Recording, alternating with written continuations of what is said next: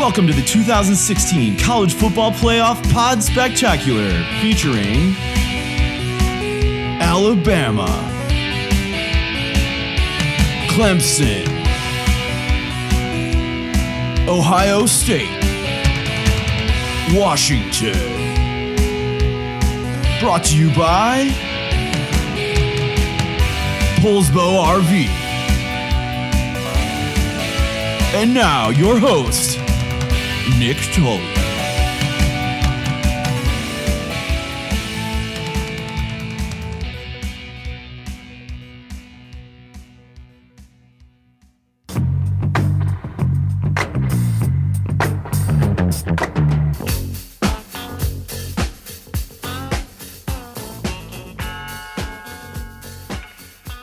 Welcome back to the podcast. This is your host, Nick, and we're here with the College Football Playoff Pod Stravaganza episode. Uh, for those of you who are new to the show, my name's Nick. I co host this show with my um, good alumni friends, Ben and Cody. Um, but tonight we are joined by a panel of college football fans and alums of the various college football playoff teams. Uh, so, based out here live with me, I'll flip it over to our University of Washington representative. What's up? Uh, I'm Wilbur Hooks Hands uh, from representing HardcoreHusky.com and the Washington Huskies. Before we go on, what's up with that name? Uh, Wilbur Hooks. So Wilbur Hooks was uh, a receiver back in my day uh, when I was going to the UW. Uh, I went there from 99 to 03. Uh, Wilbur Hooks was the greatest recruit we ever had out of the state of Alaska. And uh, the name comes from like when we used to play intramural uh, football. If you made a play, if you came down with a ball, you'd kind of style on him, and say, I got those Wilbur Hooks hands. And uh, that's kind of where it came from. So shout out to Wilbur Hooks. I don't know what he's doing right now. Hopefully, he's better than Rashaan Salaam. Um, let's move west to east. We got someone representing Alabama. Yeah, this is the bulldozer representing Alabama and all the Walmarts near you. All right. Is that Bama Jim? The bulldozer. We will refer to you as bulldozer, I suppose. Um, and lastly, let's go to our Ohio State representative in Columbus.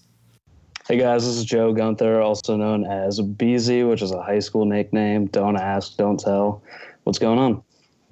Cool. Well, great to have you guys. Um, for the format of this show, we're going to go around the horn here, team to team, and understanding state of the program, where your guys' heads are as fans, and talk a little bit about the, the respective matchups. We'll go number one through four, um, and of course have some banter throughout. Uh, so should be fun.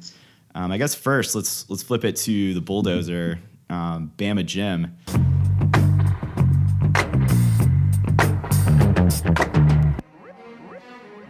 Everything Bama. Alabama Crimson Tide. Everything Bama. Really? What? Bama. Bama. Bama. Bama. Bama. want to get a sense for you from you. You know, Alabama's riding high. You guys are 13 and 0 coming into the playoffs here, ranked number one, pretty much wire to wire number one this season. How's that? You know, what's the state of play in Alabama? You know, you guys have been here before. You've been on the perch. Do you feel like this is the best Alabama team coming into the into this playoff season that you've seen in your time as a fan? Uh, it's hard to say. It might be. It's maybe one A, one B, but uh, it's really up there. Um, we have a great defense, but I think our offense is way underrated. Jalen Hurts, our quarterback, by the end of the year, after two more games, should be a 3,000 yard passer, 1,000 yard rusher. Um, I really think our offense is going to win us the games. Our defense has won us a lot so far, but our offense has been way underrated. And from what Lane Kiffin and Nick Saban have been able to do in off seasons recently, is they get our offense real clicking. We'll bring in somebody, a new X factor, like last year versus Clemson. It was OJ Howard. I'm hoping we'll do something very similar to that this year and just really click in the postseason and wipe the floor with everybody. Yeah, please don't mention the name OJ Howard ever again on this show. Um, we're still smarting from that one um, last year in the national championship game. Um, in terms of you know speaking on behalf of your fan base, do you feel like you know fans at this point are pretty pleased overall with how the coaching staff has operated? You know, there's a lot of chatter right now about some of the the coordinators um, interviewing for other jobs, Lane Kiffin in particular. We've obviously seen a lot of those move on in recent years, and the team hasn't seemed to miss a beat. Um, maybe the question here is, you know, what's the vibe among the Alabama fan base? Is it just, you know all sunshine, or are there some areas that you guys are concerned about? Um, against the uh, uneducated mass of them, that's all sunshine and roses. But uh, I think a lot of us are worried about the special teams. Um, we've been letting up a lot of yards on kickoffs and punt returns, and our place kicker uh, is better at smoking cigarettes and kicking field goals. He's uh, too busy doing other things, and he's just missing field goals way too often. Uh, but on the uh, assistant coaches leaving, um, I really don't think it's. I feel like our assistant coaches are kind of like our recruits. We just kind of reload every year. We lost Kirby Smart last year, reloaded. If we lose Lane Kiffin, we'll reload. We got uh, Sarkisian waiting in the w- wings to go, even though I wouldn't be surprised if he went to the, uh, help out the other ex alcoholic down in uh, Baton Rouge with Coach O.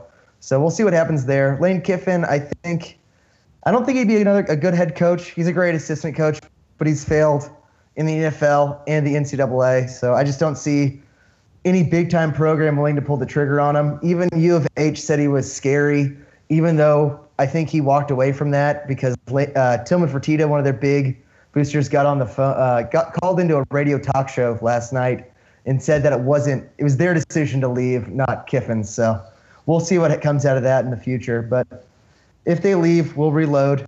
We're fine. Um, but I think special teams is what's going to bite us. So if we lose, it's going to be special teams. Turnovers in special teams, we fumble, we muff pumps, punts. It'll it'll happen. Yeah, and you mentioned the offense and freshman Jalen Hurts.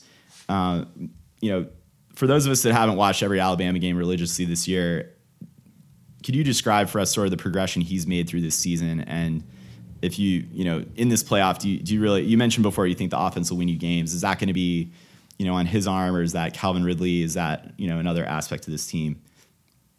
Um, I think it's going to be his arm over his legs. I think people are going to play defense to his legs because towards the end of the season, his arm started to uh, falter. So people we started relying on the run game more. Um, but like in the beginning of the season, when we played USC. He was throwing bombs downfield the whole game. Um, USC, the team that beat Washington, and the team that we destroyed. Just putting that out there. Um, but we were th- he was throwing bombs early in the season. I think he started getting in his own head and overthinking things. Uh, so he started relying on his legs. So I think defenses are going to probably play to his legs and force him to throw. But he has the ability to throw. Um, he showed that before.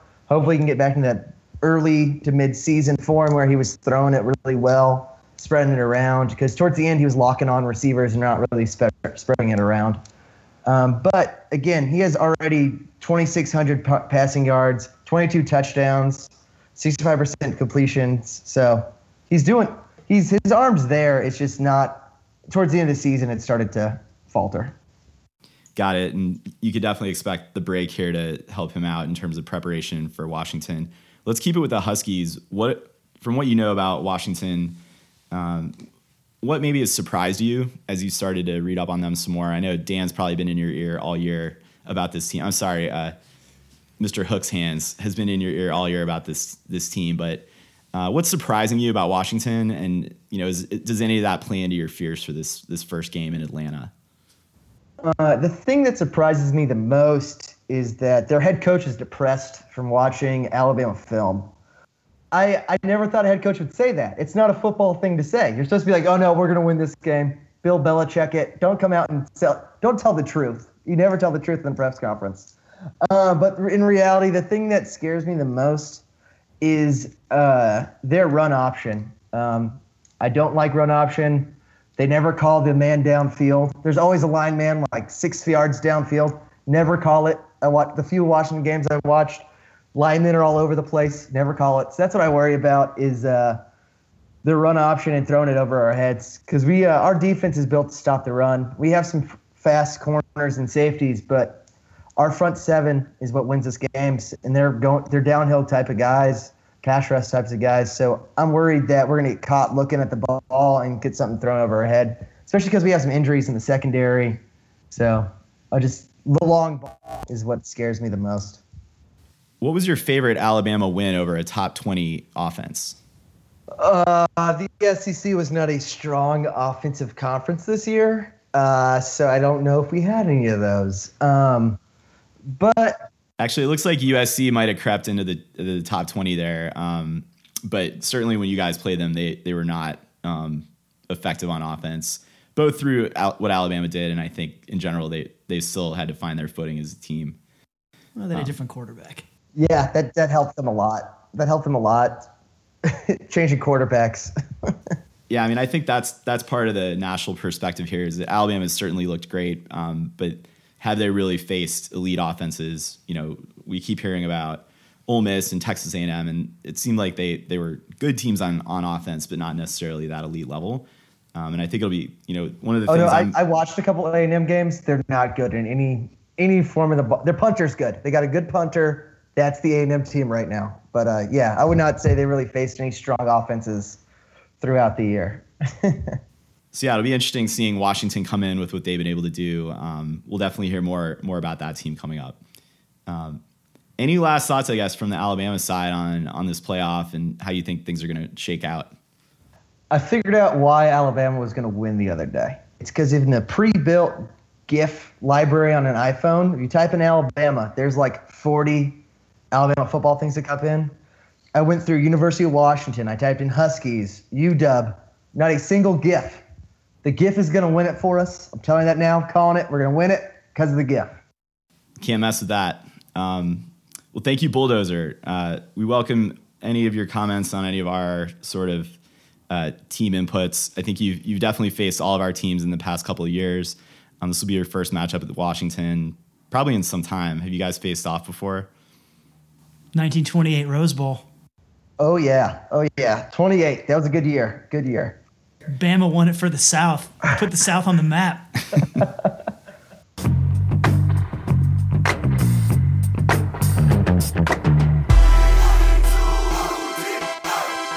Clemson Tigers.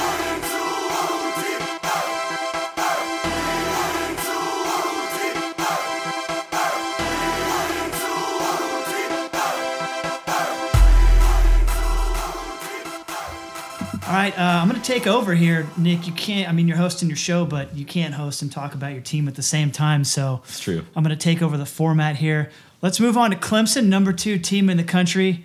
Um, I'm gonna I'm gonna just stick with the format. Let's start with the state of the program. Where are you at with the Tigers right now?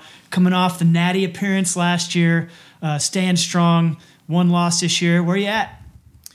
Yeah, I mean things things are good as a Clemson fan right now. On this show, we talk a lot about you know obviously we're we're in the moment. We're in 2016. We're focused on you know what's happening with this team and pursuing that championship. But we also emphasize taking a step back and appreciating like where how good we have it right now. And we're in an era where Clemson we're now back to back ACC champs, second consecutive trip to the playoff. Only Alabama's been back twice in a row. Um, we're coming we're in an era right now where we have six straight 10 win seasons. So sort of at least in, in terms of how long i've been a clemson fan you know sort of unprecedented success in the modern era of football. We had a run in sort of the late 70s and 80s that was really nice under our, our coach danny ford then but this is a renaissance again under da- dabo Swinney um, so we're trying to appreciate that while at the same time kind of focusing on you know the, the prize still ahead. Uh, you know, in that stretch, you talk about Clemson um, wanting to excel and keep moving up the the ladder or the layer cake of you know blue bloods in college football. Um, in that six year, ten win season stretch, it's not like we've just been beating up ACC opponents. Um, in our bowl games and in our out of conference games, you know, we've taken down Oklahoma twice. We beat Ohio State. We've beaten Florida State and Notre Dame. And in seasons when they were actually a quality opponent, um, Georgia and LSU also. This year we took on you know a pretty pretty talented Florida State and Auburn team. Both won both of those games on the road in pretty hostile environments, and then uh, really took down a Louisville team that was dismantling opponents um, early on in the season. So you know things are good from a Clemson standpoint in terms of coming into this year and where we are in the era. Um, I think this year in particular was um, something where it, it was a success. Look, we're back. We're back in the playoff. Number two team in the country. We were preseason number two. So, you know, in, in some aspects, you could say like, all right, you kind of held serve and lived up to that expectation. Um, but at a macro level, you know, now's the time, and we need to, you know, as fans, appreciate where we are. But our window with Deshaun Watson is closing. You know, this is his um, junior season. You know, all signs are pointing to him going to the league this year. He gone. he gone. Good for him. You know, I, I'm hearing some craziness about a second and third round draft grade. Like, we'll see about that. Um, but in general, like, it's really we started this year talking about it's championship or bust um, with with Clemson, and uh, that indicates to you some of the expectations that we you know we've had as fans for this season. Um, so coming in just now through the playoff with the number two ranking should be good for most fans, right? But I think um, we've seen how this team has come through this season and won some of its games. Um, has left a lot to be desired from us in terms of dominating what we felt were lesser opponents. Um, you know, we had coming into this year the main cogs of our offensive machine coming back with Watson, with a lot of our, our wide receiver talent and our starting running back. Um, and, you know, you might say we play down to certain opponents. And, you know, offense hasn't really been as effective as a year ago running the ball. Um, you know, turnovers and lapses have kept lesser teams in games. And the one loss we sustained this year was against Pitt in a game where Deshaun threw for three touchdowns and 580 yards. He also turned the ball over three times, twice in the red zone. Um, and we couldn't get a crucial third down and short and fourth down and short um, conversion to ice the game. Pitt turned around and drove on us and kicked a game winning field goal. Um, so in general, I mean, I think like a really solid season um, for Clemson. Maybe not the sharpest offensively. Now on the other side of the ball, for the past two seasons, we've sent you know multiple guys into the NFL draft on defense. Um, a lot of a lot of people were expecting Clemson to have a defense ranking sort of in the 20s. You know, Brent Venables is kind of a miracle worker with um, taking lesser talent and um, you know getting the and his coaching staff for sure getting them ready to compete at a high level. But I don't think anyone expected them to come in and have a, a top six defense in the country. And I think that's a big reason why Brent Venables won the Broyles Award for the top assistant in college football. Um, he was a finalist last year, and I think Kirby Smart won last year actually. But uh, this year is Venables. So the defense has been amazing, and you know we'll talk about when we dig into this OSU matchup. You know aspects of that defense that I think will be difference makers. Uh, but really, again, from a state of the program standpoint, it seems like we can continue to uh, manufacture winning defense. I think it'll remain to be seen for Clemson moving up into the upper echelon of these college football blue bloods. Can they do it again with the offense? Once Deshaun Watson leaves, you know, can't. Um, the signs are pointing to we have a lot of good talent coming in at the quarterback position. We basically have two of the top five QB recruits coming on in this next recruiting class. Um, and then we're also looking at the number one of 2018 as well. So, um, you know, the future looks bright. Obviously, you guys know recruits don't always pan out, uh, but things are definitely, you know, looking good in, in Clemson Nation at the moment. All right, so talk about the matchup with Ohio State. In your own words, championship or bust. Didn't quite get there last year. Hell of a game though. Um, so, what what's going to be different this year? What's going to allow your Clemson Tigers to finally, you know, well, I, maybe not finally get over? We're just talking about the first round here, but how are you going to get past Herb and the Ohio State Buckeyes? I think with this Clemson team, when we look for factors that's going to lead to a Tiger victory, you're naturally drawn to the offense. And I think a big factor in this game is going to be the play and the presence of team leader Deshaun Watson. Um, Ohio State really does have a very stellar defense with few clear flaws um, that are obvious to the outside observer. But Deshaun Watson is far and away the best quarterback this Buckeyes defense will face all year. And he's starting to get more involved in the running game. Um, I think that's going to be a key factor here, um, just in testing and spreading out this defense um, and making sure that they need to be disciplined and keeping an eye on Deshaun. I think that's going to open up the game for Mike Williams, who's definitely going to have um, sort of a physical advantage against the Buckeyes uh, secondary. Staying on the topic of the Buckeyes secondary, um, the SB Nation site for Ohio State, Land Grant Holy Land, has had a few really good profile pieces on Clemson and some of the areas that could expose them. And they talked about, you know, certainly Mike Williams' talent on the outside is going to be important against um, their corners and with safety coverage over the top. Uh, but an area where they see the biggest flaw for that defense is actually covering slot receivers. So that's where they believe Artavis Scott could actually be an X factor for this offense, and I tend to agree with that. Um, you know, um, Tony Elliott has utilized Artavis in a number of different ways, certainly in the sweep game um, as well as in bunch formations. So um, anyway, look for Artavis to get involved here and have an impact on this game. I think if he's able to do that, and you know is not only increasing targets but catches, um, that'll bode well for this Clemson offense. Uh, but certainly, I think Deshaun's presence here is going to be a big factor in a Clemson win. Um, I think he has. We've talked about this in the past. You know, some motivation. Um, you know, focus coming into this game. Recent Heisman snub. Um, a lot of talk and chatter about where his draft position will be, um, and then just in general, his comments just about you know eyes on the prize, desire to win a championship in his uh, last last run through here with Clemson. I think all those things will factor into um, you know him being a difference maker in this game, and the guy's a winner. Um, I think you know we can't necessarily look past that either. Um, elsewhere, Clemson has faced five top 20 defenses, um, and in those games, we've averaged 35 points per game. You know, you, take that into account, and even despite our turnover issues and a year when we've had a less effective run game, Clemson's putting up points um, against really strong defenses. I think when you look to Ohio State and their offense and their ability to score, they've faced three top 20 defenses this season Penn State, Wisconsin, and of course, Michigan, the top defense in the country. And they, they have struggled in those games to put up points. Now, granted, they won two of three of those games. The two victories came in overtime um, against those those Big Ten rivals. Um, but I think in this, you know, just looking at this track record, um, Clemson has shown an ability to to put up points, you know, even despite facing a really strong defense, like what they'll see on the field in Glendale. Um, and just in general, I feel like I favor Clemson in a shootout situation. You know, they've been in these games, they figured out you know how to score points against stronger defenses. Um, those defenses, Auburn, NC State, Louisville, Florida State, and Virginia Tech, all landed in the S&P Plus top 20 defensive category. Um, so I would give you know Clemson that edge in just track record of, of points per game.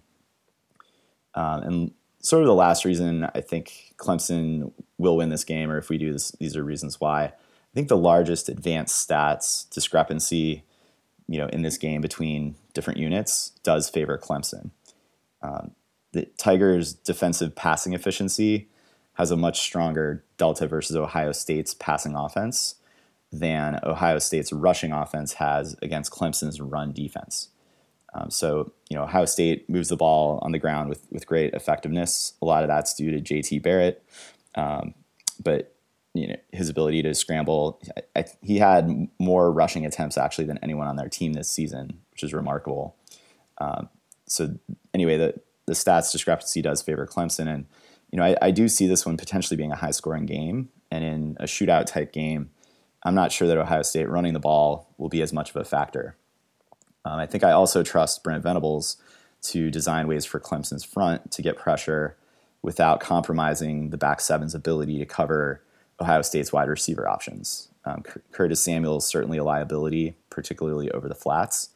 Uh, but I think in general, um, you know, Ohio State's receivers are a young core, and um, you know they're they don't scare me too too much here, um, especially if we're going to be getting pressure all day with the front. So um, in general, I think those are the reasons why Clemson wins here. And we've also been in this game before, been to Glendale a year ago. Uh, Ohio State was actually also in Glendale a year ago for their bowl game, um, and they they handled Notre Dame in that one. But um, you know, having played a couple of playoff games, Ohio State won it all two years ago. So a lot of guys on this team had that experience, but they are certainly a young team who hasn't necessarily faced this type of exposure um, across their entire unit. Whereas Clemson's really only getting you know contributions from true freshmen in a couple of different spots in this full full roster. So um, feel strong about Clemson in this one, you know, based on these factors. All right, man. That's a lot of lot of reasons why Clemson's going to come out with the dub. Um, let me ask you this: What could go wrong? So Clemson, as everyone knows, has played a lot of close games this season, and a lot of that has to do with turnovers and sort of leaving, letting teams stick around in games. Um, some of it also has to do with teams making adjustments and the, the core of the offense taking some time to recover from that. Uh, you know, in second quarters and leading into the second half at times. Uh, so I think you know the biggest factor here could be you know self-inflicted wounds actually coming back to bite Clemson against a very strong opponent. Um, I think that one of the big reasons Clemson can, can lose this game though is if the Buckeyes are able to dominate field position and time of possession in this game and, and really keep Clemson's offensive firepower on the bench. Um, I think this can happen in a number of different ways. JT Barrett, as mentioned, um, gets a, a, lot of carries and a lot of looks per game on the ground. If he's able to extend drives and you know get thir- third down conversions, second down, second down and longs with his feet, um, just because we're not able to get pressure or you know we're we're not able to take him down, you know, that can definitely keep that clock ticking in their direction. Um, Clemson also has an issue with uh, field position, starting field position for opponents' offenses, and you know we can point to Andy Teasdall's ability to kick beyond 40 yards per punt um, in this one. Turnovers as well can kill Clemson drives uh, and not you know lead to, to precious points on the scoreboard um, that are going to be at a premium in this game. Elsewhere, other factors I think Clemson can lose this game. Uh, Curtis Samuel can expose our linebacker cores and core and coverage um, over the flat, and you know he'll be moving all around the field. I think you know expect to see him very active in this offense. Um, and Ohio State does have a, a, a, very stark advantage in their rushing offense, uh, S&P plus advanced stats metrics relative to Clemson's defensive uh, run run stoppage. Uh, so that can be a factor too. If you get, you know, mentioned JT already, but if you can get um, Weber going on the ground, you know, that could be an advantage here for Ohio State that I think can contribute more to that time of possession factor. Uh, I kind of look at a, Ohio State's offense as a little bit like a, a younger Clemson offense. Um, they don't necessarily have as many receiver options that you know have the deep threat or um, really any of the, the, household names like Mike Williams, Deon Cain, even guys that we love like Hunter Renfrow. Um, you know, certainly some very talented receiver core. Um, they they do a great job recruiting, but um, yeah, I, I kind of look at them as a younger Clemson. But I think that group is talented enough, and they've got a leader in JT Barrett that can expose an undisciplined secondary and linebacker core in coverage. Last area where Clemson can get get get beaten in this game, I think, is if our offensive line gets outmanned. Um, if Deshaun Watson sees pressure, um, Ohio State has a very strong defensive front uh, that I don't think they get enough credit for. You know, they're in the same conference in the same division as Michigan, which had the number one defense on the year. But Ohio State is not far behind. I think they're number three or number four in the country. Um, very disciplined defensive front that can get pressure. You know, we, Clemson's offensive line has um, not necessarily played as well as they did one year ago. Um, so they're going to have to really sh- show up in this game. And I could see Ohio State, you know, spending some time in our backfield. Um, if they're able to do that and Deshaun gets pressured, that could be problematic. And then we may not also be able to create a bit of a credible run pass option look, or even you know effectively get the play action working um, to be able to move the ball out to the receivers. So uh, if our O line is outmanned in this game, that could definitely contribute to an Ohio State victory. Um, last thing I'll mention, I think when it comes to just overall team efficiency, Clemson definitely had the yards per play and the yards per game advantage over Ohio State um, in terms of team offense, but had a real disadvantage when it came to points per possession. And I think that you, that goes back to the amount of turnovers and um, I think Clemson's red zone efficiency was improved this year. You know, we were scoring touchdowns versus settling for field goals or you know petering out and not scoring points. Um, but I think in general, like those points per possession points per opportunities to score uh, are, are, mandatory that Clemson get into the end zone or at least at the very least get Greg Huegel going. Um, so that again, that kind of discrepancy or disadvantage between the points we're scoring per possession and the yards and our ability to move it I think could be a big factor in an Ohio State victory. All right, I got a curveball for you. I'm just throw one more at me. you. I'm going to need you to comment on uh, Dabo's alleged tax fraud and bootlegging operations. Bring your own guts. Bring your own accountant. I, I don't know what. I haven't heard of this. This is news to you. It is indeed. The Dozer Dozer threw that one out there. I mean, he's just he's just producing right now live via Skype. So I just I just threw it at you. You didn't know that was coming. Somebody's already edited it off his Wikipedia. What was that? It's already been edited off of his Wikipedia. It oh, it's not real. Like then. three minutes. it's not citable. Can't cite it. Citation needed.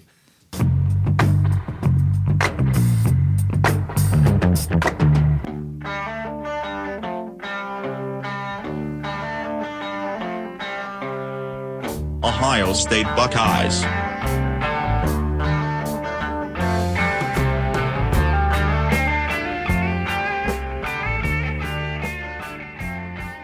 Well, guys, let's flip over to Ohio State and we'll go to BZ real quick. Um, Joe, Urban Meyer has the Buckeyes back into the playoff.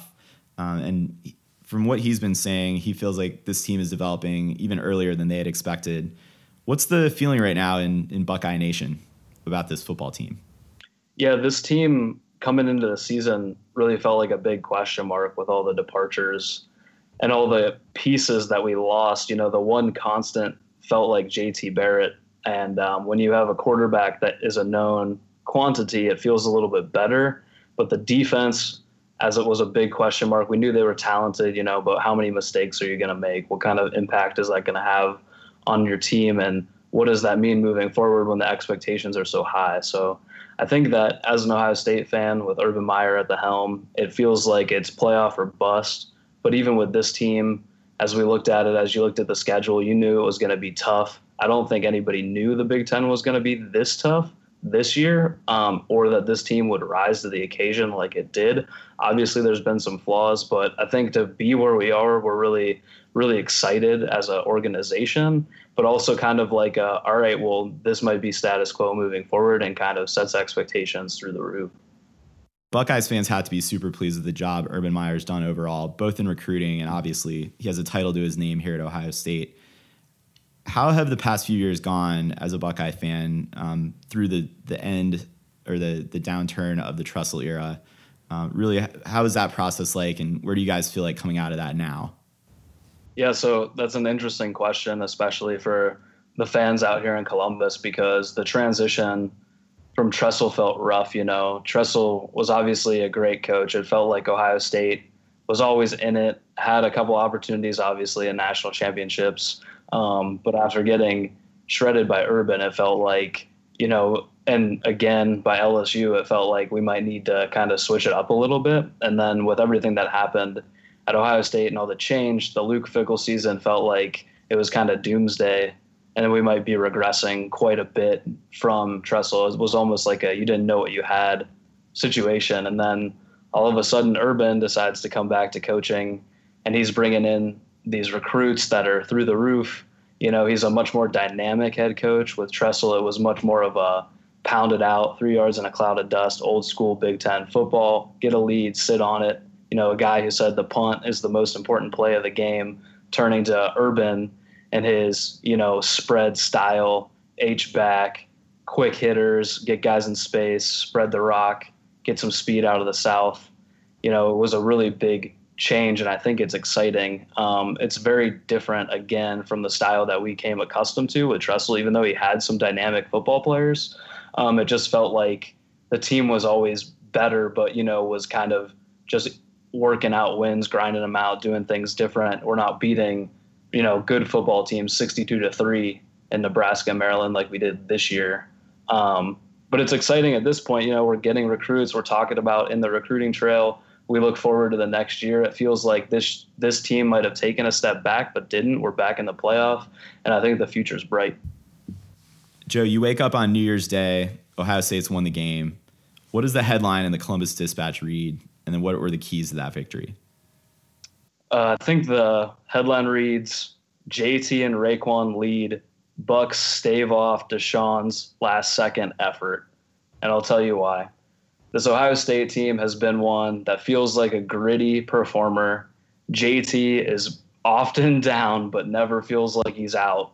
And they have the mental toughness and now with these young guys, the talent to compete at the highest level. I think that we've come up with big plays on defense and offense when it's counted most. And I feel like it's going to be, you know, the microcosm of the season. If you watch the Michigan game, I think it's going to feel a lot like that. And what makes me nervous is the explosiveness and talent on the offensive side of the football for Clemson and the X factor that is the quarterback. Yeah, for sure. I feel like um, Curtis Samuel also to me seems like Urban Meyer's, you know, next iteration or incarnation of Percy Harvin, and um, could definitely see, you know, his play, including Raekwon and JT, you know, being being the deciding factor in this game. Um, Joe, if it were to go the other way, what sort of elements of either Clemson's game sort of scare you as a Buckeyes fan, or maybe turning a little more internally? Um, where do you think Clemson's coaches should game plan against Ohio State if they if they plan to come out of here with a win? Yeah, I think on defense, you're stopping the run, you're stopping Mike Weber, you're stopping the read option with JT Barrett. Um, if you look at the games that we've really struggled, we kind of shrink our playbook, shrink into ourselves, try to let JT just grit it out, grind it out on the ground. To give you guys some perspective, JT this year has 194 carries. Wayne Gallman has 196.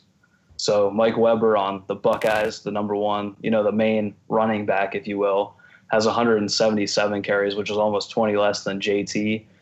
Urban trusts his quarterback. He wants him to get the ball in those tight situations, and it turns our offense from explosive into like let's get out of here alive mode. And as a fan, that's always scary, especially because we know how dynamic we can be on offense. Um, if you look at in addition on offense, what's been what we've struggled with is our wide receiver game has been lacking. Noah Brown has looked good, really good at times. He's a, a nice red zone threat, but it really shows something when Curtis Samuel moves from the H back Percy Harvin type role to a guy running flies and posts, trying to really get the vertical passing game going. I think JT's proven in the past that he can make those plays, but those were with three, four you know, NFL wide receivers around him making big plays. Um, I think that our young team could show, you know, we've been pretty good on defense, but it's been a lot of really dynamic plays that have kind of saved us in tough moments. Um, and I think that we haven't seen an offense as explosive as Deshaun and company, you know, Wayne Gallman, you get Artavis Scott, you know, we haven't seen play in a spread format with the type of talent that Clemson has. And that, of course, as a fan, makes me nervous to see what's going to happen um, early on in the game on New Year's Eve. Joe, you mentioned something earlier about um, we talked about where Urban, you know, believes this year's team and reloading sort of has arrived a year early, you know, making the playoff here, and we heard that before in back in 2014. Ultimately, when Braxton Miller went down as a quarterback, and um, you guys were left with a lot of question marks at the most important position. Clearly, that worked out with the national title. Um, what parallels, if any, are you seeing with this year's team and Urban's ability to get production out of guys without that much on-field experience? And maybe where do you see the most differences with that team as we head into this playoff run? Yeah, it's eerily similar from a personnel perspective. Um, if you look at if you look at the roster construction kind of from the championship year, it felt like a lot of new faces, a lot of new names. We knew they were talented, but what was going to happen? We really wanted, you know, a Braxton Miller to step up and lead the team to the promised land because we didn't have, we, he was really the only known quantity. And again, we have that with JT Barrett. And of course, that year he went down with an injury and things looked grim early on. I would say the biggest difference from that 14 team in the national championship run was we were coming into the playoff hot.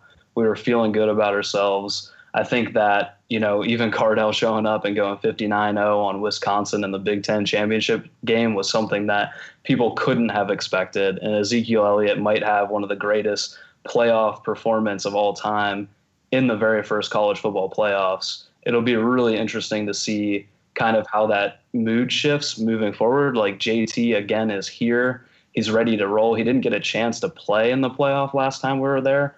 Um, but this is really his team. And I think the guys around him will rally around his presence.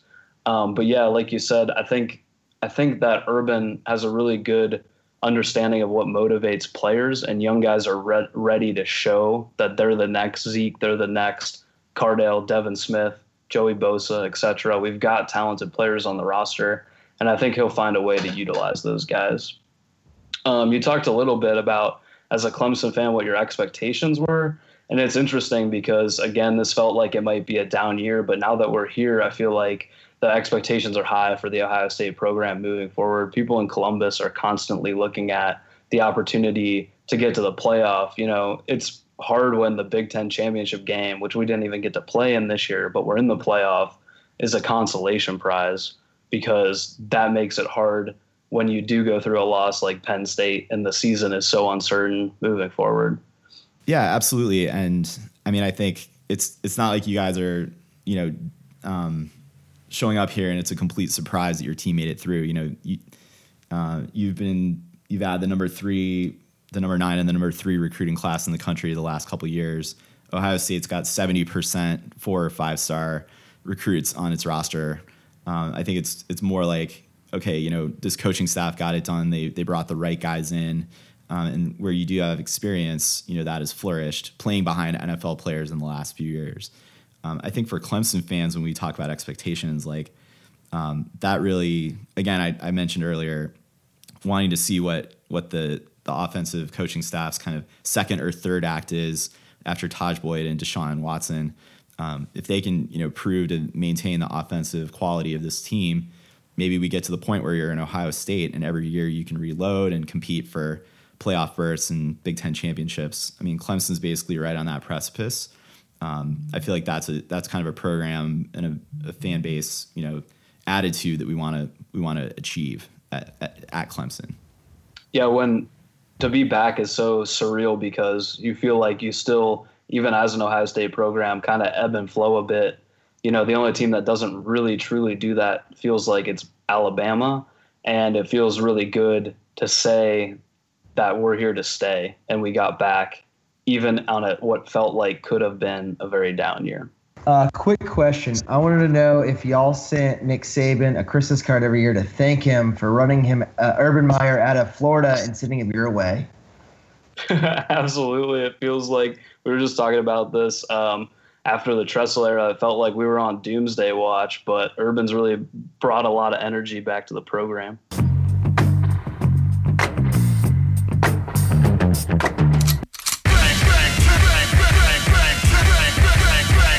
Washington Huskies.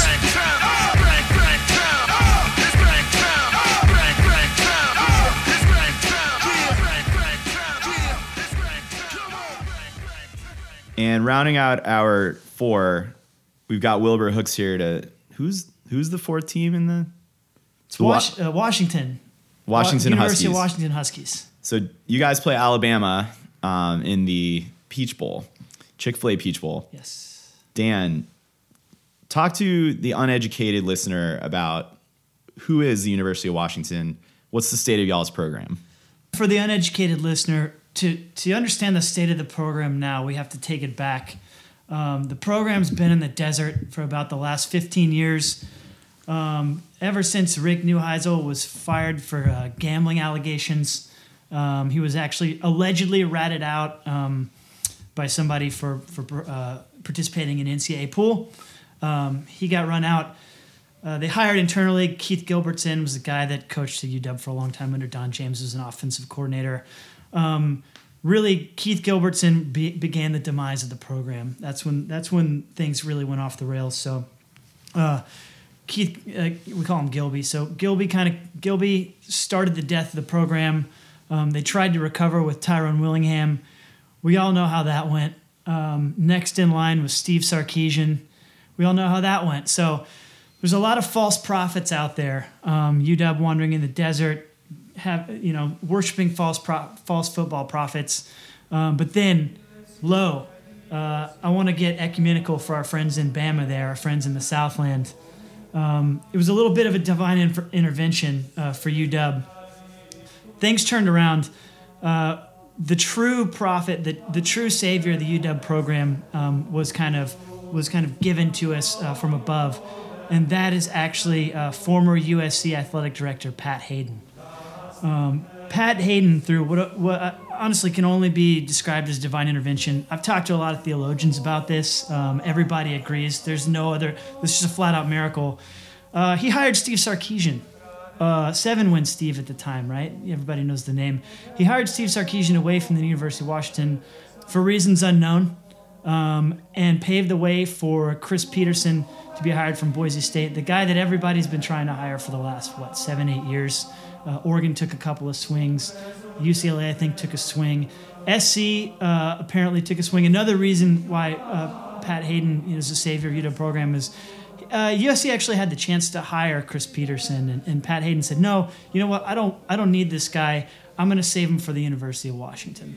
So we've been working on um, talking about. You know, there's a Don James statue that's supposed to go up pretty soon outside of Husky Stadium, but really we got the we're going to start the Kickstarter for the Pat Haden statue right after that. Uh, I've applied for um, uh, sainthood. Uh, I don't know, Jim. Uh, Dozer's Dozer's the Catholic, so he's gonna have to walk me through it. But um, I don't know. I don't think you can actually be canonized um, while you're living. But uh, I've already started the pre the the the pre the process of uh, canonizing Pat Haden uh, posthumously. So. Uh, what, what The cost entail? to become a saint is about a, a hundred thousand dollars. Just let you know, there's a lot of legal fees involved, so you're gonna need to go fund me for that as well. All right, we got boosters. We can we can make that happen. Um, so yeah, so paved the way uh, for the hiring of Chris Petersen. Uh, first two years were pretty rough. You know, everyone's like, "Hey, this guy's 92 and 12. He's going to come in, kick ass, do his thing." And uh, turns out there's a whole lot of Sark in this program um, that we kind of had to wring out. Uh, had to get Sark. You know, usually it's like, oh, got to get guys in there. We got to get Pete's guys in there. As much as as, as much as it was, we got to get Pete's guys in here. As we got to get Sark's guys out because they're pretty much losers. Um, and there's still a couple. There's still a couple dregs hanging on, um, but there. This should be like the last, the last bastion of the Sark holdouts after this class. So, uh, first two years were rough.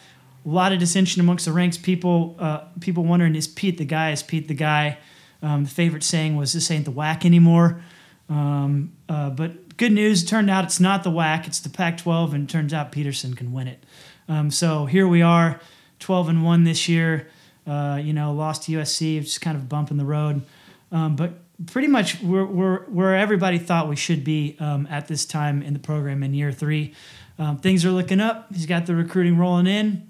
The classes are getting better and better. So we're really just it's it's kind of on the precipice of this may be the best that the UW program has ever been set up going into the future. You know, we won the Natty in '91 but that was kind of followed immediately by sanctions and the, the resignation of Don James, and that was really kind of like the end, like won the Natty, and then it was just kind of a cliff, and then the dark ages after that, um, with the exception of the 2000 Rose Bowl. Uh, but this is, you know, we're set up well. Um, the whole team is so young, and the future's super bright. So here we go. talking about the current state of affairs, you guys heading in to play Alabama, I think eight to one looks like is the current odds Washington has to win that, pull that game out.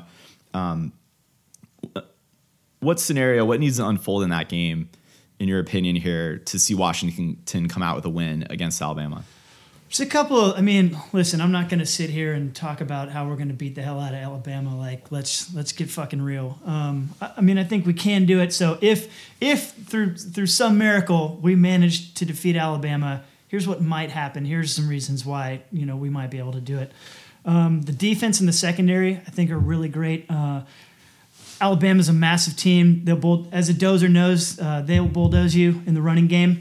Um, Washington's D line, their their front three, front four are gigantic. Um, they're about as big probably as Bama will see all year.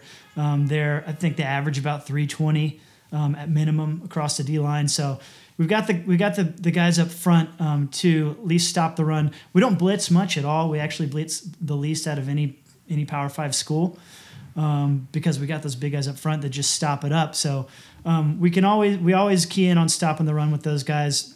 And then what that allows us to do is the secondary for really to just be athletic and kind of take over the game. I think we really our base is kind of a nickel. We actually run an extra DB.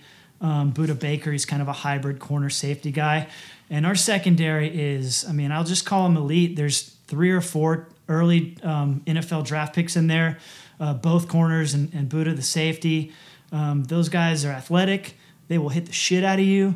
Um, and I think you know Jalen Hurts is um, he'll turn the ball over, and if, he can't just sit there and throw it around uh, Washington because uh, the secondary is pretty damn good. Yeah, they're ball hawks, and um, you guys have even sustained a pretty big injury um, to Azeem, right? And being able to overcome that. Yeah, middle linebacker Azeem Victor went down in the SC game. I think he broke his leg, which actually we're really going to miss in that game because he's the kind of he's the kind of thumper in the middle that we need against a big school like Bama.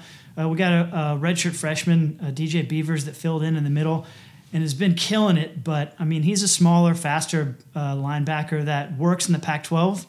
But um, I don't know how that's going to work against against Bama. Um, we'd really love to have Zim there, but you know, next guy up. Um, take me through the offense. What Yeah. aspects of UW's explosive um, attack do you think match up well against Alabama, who doesn't do a lot of things poorly? I think the thing that's going to help UW's offense out the most is its balance. Um, I don't know if the SEC is not the the greatest offensive conference, um, as we know, as even the Dozer will admit. I'm sure. Um, it's kind of you know another kind of a th- three yards in a cloud of dust, as uh, Joe was talking about. Um, but the Huskies have the ability to either run the ball or throw the ball um, pretty well. Everybody talks about the Husky pass, uh, the Husky passing game with Jake Browning, and you know John Ross is maybe the fastest guy the Bama defense will see all year. Um, Dante Pettis, who's the second receiver for, for UW, but also has like 14, 15 touchdowns. I mean, you can't. He's he's supremely athletic. Jump out of the building, just can't leave him alone. Um, but it's really, I think, what goes underrated, and we saw this in the Colorado game, is that when the passing game gets shut down, UW can run the ball.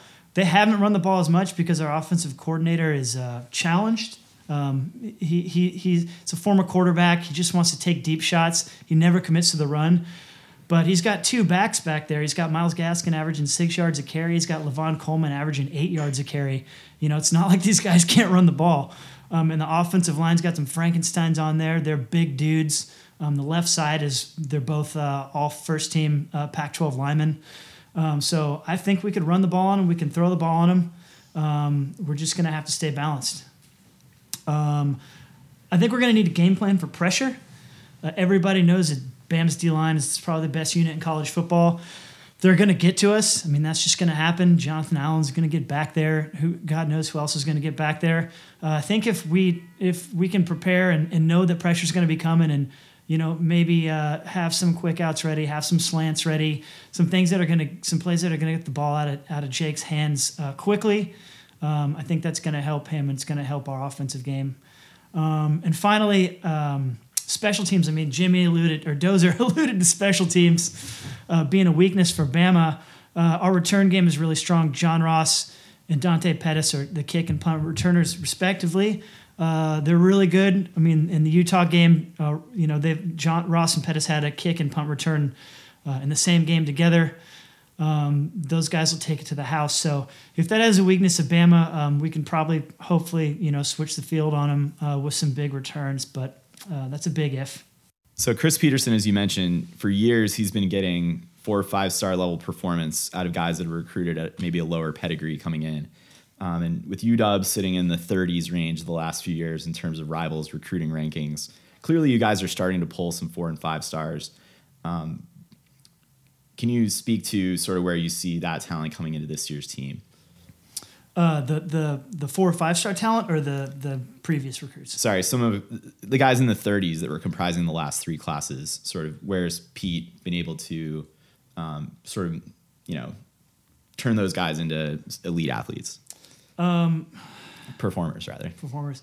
Uh, I mean, it's just coaching and development. I mean, the, probably the most impressive thing about Chris Petersen from almost any UW fan's perspective has been the player development, and he does it with a good mix of guys. He does it with some, in, you know, uh, he's been able to do it kind of a three tiered approach. Whereas Boise, he's just getting guys with chips on their shoulder, you know, guys under the radar, and he still gets those guys at Washington. Um, so it's kind of like he'll get those guys. He'll get um, he'll get the guys from the state of Washington. And then he's been able to pull some pretty big guys um, out of the state of California, and actually has been um, that California crew has been picking up a lot. Um, so I think what, what's really important is getting the elite, the, uh, having the elite Washington players stay home, coaching those guys up. Um, I think he's going to have to rely less and less on those diamond in the rough players because as Washington starts to win more, as the Washington uh, program kind of rises, uh, the brand gets a little bit more out there. Um, he's not going to have to to, to kind of like pick guy, pick diamonds out of the rough or needles out of the haystack anymore. Um, that being said, a lot of uh, what we have on the field right now is kind of a couple of those guys that came over from his first class in Boise, or I'm sorry, his last class in Boise. Um, when he came over to UW in a transition class, he basically just kind of brought all of his all of the recruits that he wanted from Boise with him. Greg Gaines, Dante Pettis, um, uh, Tevis Bartlett, I think, or Will, uh, sorry, Will Dissly. Uh, so basically, a bunch of kind of like Wyoming State Player of the Year, Montana State Player of the Year, like these guys um, that no one would really give a shit about. Um, but these guys are playing at all Pac-12 levels um, for the Huskies. So I mean, really, it, it goes to show that it's not like it, it, it's not that those guys were just playing in the Mountain West or whatever Boise was in. He can take those same players, bring them over to the Pac-12, coach them up, and they're still all conference players. So I think that says a lot about um, what him and his staff are able to do. Facing up with Alabama, reigning champs, you know they look about as unbeatable as any team we've seen, you know, since sort of the Pete Carroll USC teams, the Miami um, teams of the early 2000s clearly it's sort of a David and Goliath situation with UW coming in. Um, with eight to one odds stacked against you, sort of what are the what are the areas that you think are probably most likely to lead to a UW loss here? Uh, Where do we start? We got a list here. Yeah. Uh, I got. I, I mean, I think I have three main ones um, that would probably need to worry about the most. Uh, people might be a little bit surprised. The first one I'm going to throw out here is Jake Browning. Um, statistically, uh, actually statistically a superior quarterback to Deshaun Watson. More touchdowns, fewer interceptions, better QB rating. The thing is, he kind of shits down his leg um, when the going gets tough. Um, I want to give a shout out to a UW podcast uh, called "The Season Is Over," and they made this analogy uh, on their podcast this week. And I'm gonna I'm gonna take it a step further. They um, they kind of made a parallel between Jake being like a computer, right? He's got like he's like pre-snap Jesus, and uh, he's kind of got the in the Peyton mold of he sees everything before the snap. He's he's motioning his guys there. He's putting his guys in positions to to get the one on one and all that kind of stuff. Um, but when that's just kind of as far as he goes. When things stop going according to plan, he kind of shuts down. So they they were like, oh, Jake's computer back there. I mean, to me, like I don't know if he's kind of like. Have you seen Westworld? He's kind of like a Westworld host. It's like he's like in many ways he's superior to to to the rest of humanity, but he like hasn't quite made it to the middle of the maze yet. Like you're not quite sure if he's conscious. He might still be like kind of a robot. So it's like you know when when they get tripped up in the host and they don't they kind of get off their loop and they're kind of like that's that's kind of Jake when he sees pressure and when the play breaks down. Um, so sometimes he'll get bailed out by some some guys in his team, sometimes not. And we saw that in the Pac-12 championship. John Ross certainly bailed him out on a throwaway ball, turned into a touchdown. Incredible play. That's one- not happening all the time. Yeah, and there's a great reaction from Petersen on that. Um, if you go back and look at the gifs, but um, yeah, I mean he he's just he he just has trouble with pressure sometimes. In the SC game in particular, people saw the game's nationally televised game. Um, he really didn't have anywhere to go with the ball in that game because we're just running four. I mean, the play calling get completely broken down. We're running four goes. Everybody's 40 yards down the field. So I mean, some he's he's decent with a check down when there's a check down there, um, but it's it's not always there. And you Um, expect Alabama to get that that pressure. I definitely expect Alabama to get the pressure. So, like I said, I think we need a game. I think we need to go into the game game plan around that. Um, so I mean, Jake, you know, Jake could be Jake, and Jake could be big game Jake, and that wouldn't be the best look for you, UW. Um, uh, number 28, Psalm Wooching. Uh, Psalm is uh, kind of, he's an outside linebacker. He's an edge guy, which is probably the one weakness of our defense is the edge. Um, this guy's a senior. Um, he's almost out of the program, but he's like basically the, he's like the personification of like a stick of eye black. Like if he's like, he's like the human form of like what people think of when they look at like Bryce Harper, you know? Uh, also an accomplished fire dancer, Hawaiian fire dancer. but like basically like Bama could Bama could offensive offensively game plan this game in like five seconds. They could Lane and Sark could go into a room. They could say, "We're running the ball at 28." They could come out of the room. They could say, "Nick, we're done," and there'd be a solid game plan. Um, so there's that. Um, Psalm, uh, God bless him. You know he loves the program. Uh, he plays hard sometimes, uh, but he's just not very good at, at football. Um, last thing, uh, we've talked about special teams, the return side of the game, um, which is a strength. The punting side of the game, not really a strength. Um, our punter's fucking terrible.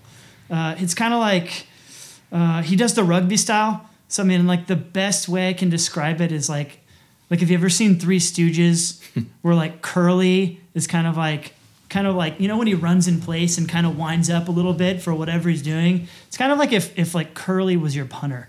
So he kind of like runs, you know, kind of hesitate and run in place, and then just you know, kind of like shank it out of bounds or whatever. So I, I don't like Three Stooges is the best way to describe it. So, um, and I think that's going to be super crucial Uh, I mean, field position is probably going to play a huge part in this game, and um, we're not going to be getting it from the punting game most likely. Yeah, we know that pain in, in Clemson as well. Um, fair enough. Maybe last question on Washington. You know, for for fans that look out to the Pac-12 and you know they they're used to seeing Stanford and Oregon. Um, you mentioned getting teams like USC and UW back on the back on the, the radar and the map at the top of that conference. Um, sort of what gives you hope for the future that it is a changing of the guard and not like a one year deal or whatever? Not just in Washington's case, but I mean, do you see Stanford coming back into the picture? Seem to think Oregon's out of it, et cetera. Oregon's out of it. I don't see Stanford coming back to the level where they were at. Um, I don't know if I have much faith in David Shaw developing quarterbacks. Uh, I mean, luck is luck. Um, Hogan was kind of there in the system, uh, there in the program already. Um, and you know who knows what's happening after that. You saw this year, like they didn't really get a lot out of the quarterback position, and Shaw might leave for the NFL. I mean, who knows? So I'm not super worried about Stanford in the long run. Um, I don't, I don't see anybody else from like UCLA is just UCLA. Uh, I'm not worried about Colorado. I, I, don't know any. I mean, SC is kind of the to me the longest term threat, um, and thank God the way their scheduling works. I mean, we don't see them again until like 2019 in the regular season, so you know we may see a lot of UWSC Pac-12 championships, which would be cool. Um, but I just I, I just don't and, and even SC like Clay Helton like no one's really sure like if, if he can sustain success there or not. I know they've had a big year this year, but I, I just we, we need to see more from out of him as well. Um, so I mean I think I'll put USC up there by default because of the talent they get, um, and it's kind of effortlessly. But I don't I don't see a lot of uh, challengers to the throne. The one team that I do see kind of like I don't they're they're, they're not going to compete for conference titles or anything like that, but I think one team that could climb uh, the rankings a little bit is Oregon State. I, I really like kind of what they're doing down there. They're starting to pick up their recruiting a little bit. I mean, they're never going to be great, um, but they're, they're kind of they play like a they're kind of like a really physical brand of football. They hit on defense. They run the ball. Uh, I think you give those guys a couple years, and, and I think they're at least going to be able to like make some noise in the North. But I don't think they're going to you know challenge the conference or anything like that. So Dan, I want to end with one question. Um, I've been to a few UW games with you and with other friends. It's really a, a tailgating scene that I think stands up to um, a lot of other parts of the country. Certainly, it's the best I've seen on the West Coast. Can you talk us through what tailgating's like at UW and how, how it's a unique atmosphere? Yeah, I mean, I think the unique atmosphere part of part of it is what people refer to as sailgating. So when you get on the boats, um, so Seattle's like a lot. It, it's a lot of water. It's like a lot like Waterworld, like less Kevin Costner, slightly less apocalyptic, fewer jet skis and more yachts. Um, but so you can take your boat to the game, um, park right outside the stadium. If you've ever seen an aerial shot of the stadium, you got the kind of like regatta out there of boats and you just hang out there and you just get plowed. Um, and then there's a little water taxi that'll come pick you up, take you to the game, and drop you back off. That's cool. Um, I mean, the the going to a boat and drinking on a boat and going to the game is is cool. I think really the like the biggest advantage of sailgating that no one talks about is uh, there's no porta potty lines. Like all you got to do if you fill up, all you got to do is jump in the lake and you're good, and then jump back in the boat. Done. Yeah, and it doesn't rain every home game, right? It does not rain every home game. It probably doesn't start raining until mid October. And before then, it's it's a beautiful scene. You can see mountains. So it, I'd put it on people's bucket list if you're into checking out college football away games. It's a beautiful scene where you and 20,000 other people can watch Rutgers.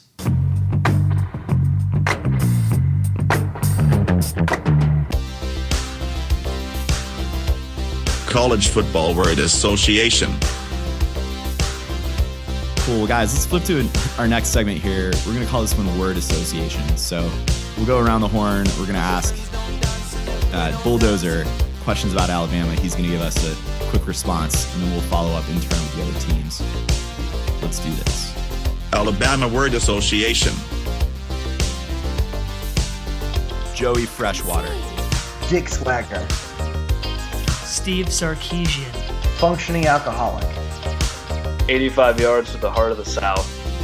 Sugar Bowl sucks. Kick six. The day my heart broke. Nick Saban's daughter. crazy bitch in the club. Saban press conferences. Illuminating. Satellite camps. Horrible. The worst. Harvey Updike. True American hero. Paul Finebaum show. Used to be good. Clemson in Association. Bootlegging. Dabo. Charlie Waters. Beautiful man. Steve Spurrier. Quitter. Clemsoning. Irrelevant. OJ Howard. Nightmare fuel. Bojangles. Delicious breakfast. Life after Deshaun. Optimism. The real Death Valley Tiger Stadium. Louisiana sucks. Ohio State Word Association. Lloyd Carr. Bum. Sweater vest. Classy. DUI checkpoints. Unfortunate. Maurice Clarett. Also unfortunate. Wendy's. Glorious. Baconator all day. Tattoo bartering. Headlines. Harbaugh. Crybaby. Big Ten championships. Overrated. Washington Word Association. Tyrone Willingham. Disgrace. Marcus Tuiasosopo. Winner. USC. One wrong turn from the hood. Psalm Wooching. Fucking disaster.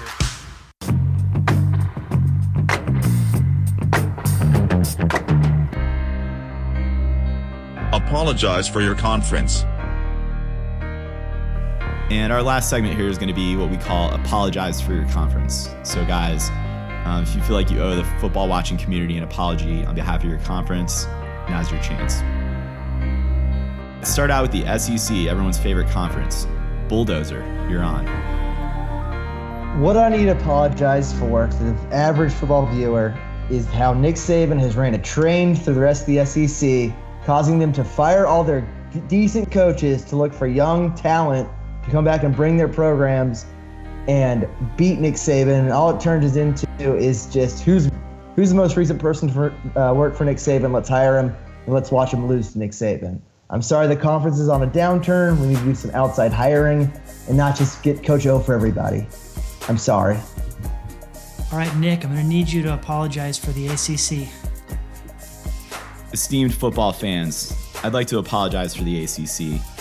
Outside of Florida State and Clemson, there really haven't been very many watchable games out of our conference. Sorry you've had to put up with this. Really, some people think we made a lot of good coaching hires and the games have become more watchable. But I'm sorry, that's probably not going to happen. You might also not know that Louisville is now part of our conference. I'm sorry you didn't know that because they're stuck playing games on Friday nights. I'm sorry about that. We'll try to do better. Joe, now's your chance to apologize for the Big Ten. To the college football community, I'm sorry that we're the best team and the best conference in the country. I'm sorry that three of the top six are Big Ten teams. I'm sorry that four of the top eight Big Ten teams. And I'm really sorry that Penn State blew everything up and acted like they deserved to be in the Final Four. Dan, you're up. You need to apologize for this West Coast Pac 12 situation. First and foremost, I want to apologize to the college football world for putting you through Oregon for so long. The, the 5,000 uniform combinations, the rise of a completely fake program driven by Phil Knight's Nike money. I'm sorry. It's over. That program is dead. We don't have to worry about it anymore. I want to apologize for the respectable teams in the Pac 12 being down for so long. Teams like USC and Washington that can play actually nationally relevant football. It's been a while. They're back. They're not going away. I just want to apologize for what you had to watch in the meantime. I want to apologize for UCLA for being the softest, most overrated program in the history of college football. Actually, I want to apologize to all the NFL fans for having to ask that question where did this guy play in college? Where the hell did this guy come from? The answer is UCLA. Uh, I want to apologize for Colorado in a conference championship game I don't know how it happened. Never should have happened. Uh, I'm sorry you had to watch that. And finally, uh, I just want to issue a blanket apology for just Cal across the board. Uh, and I'll just leave it at that.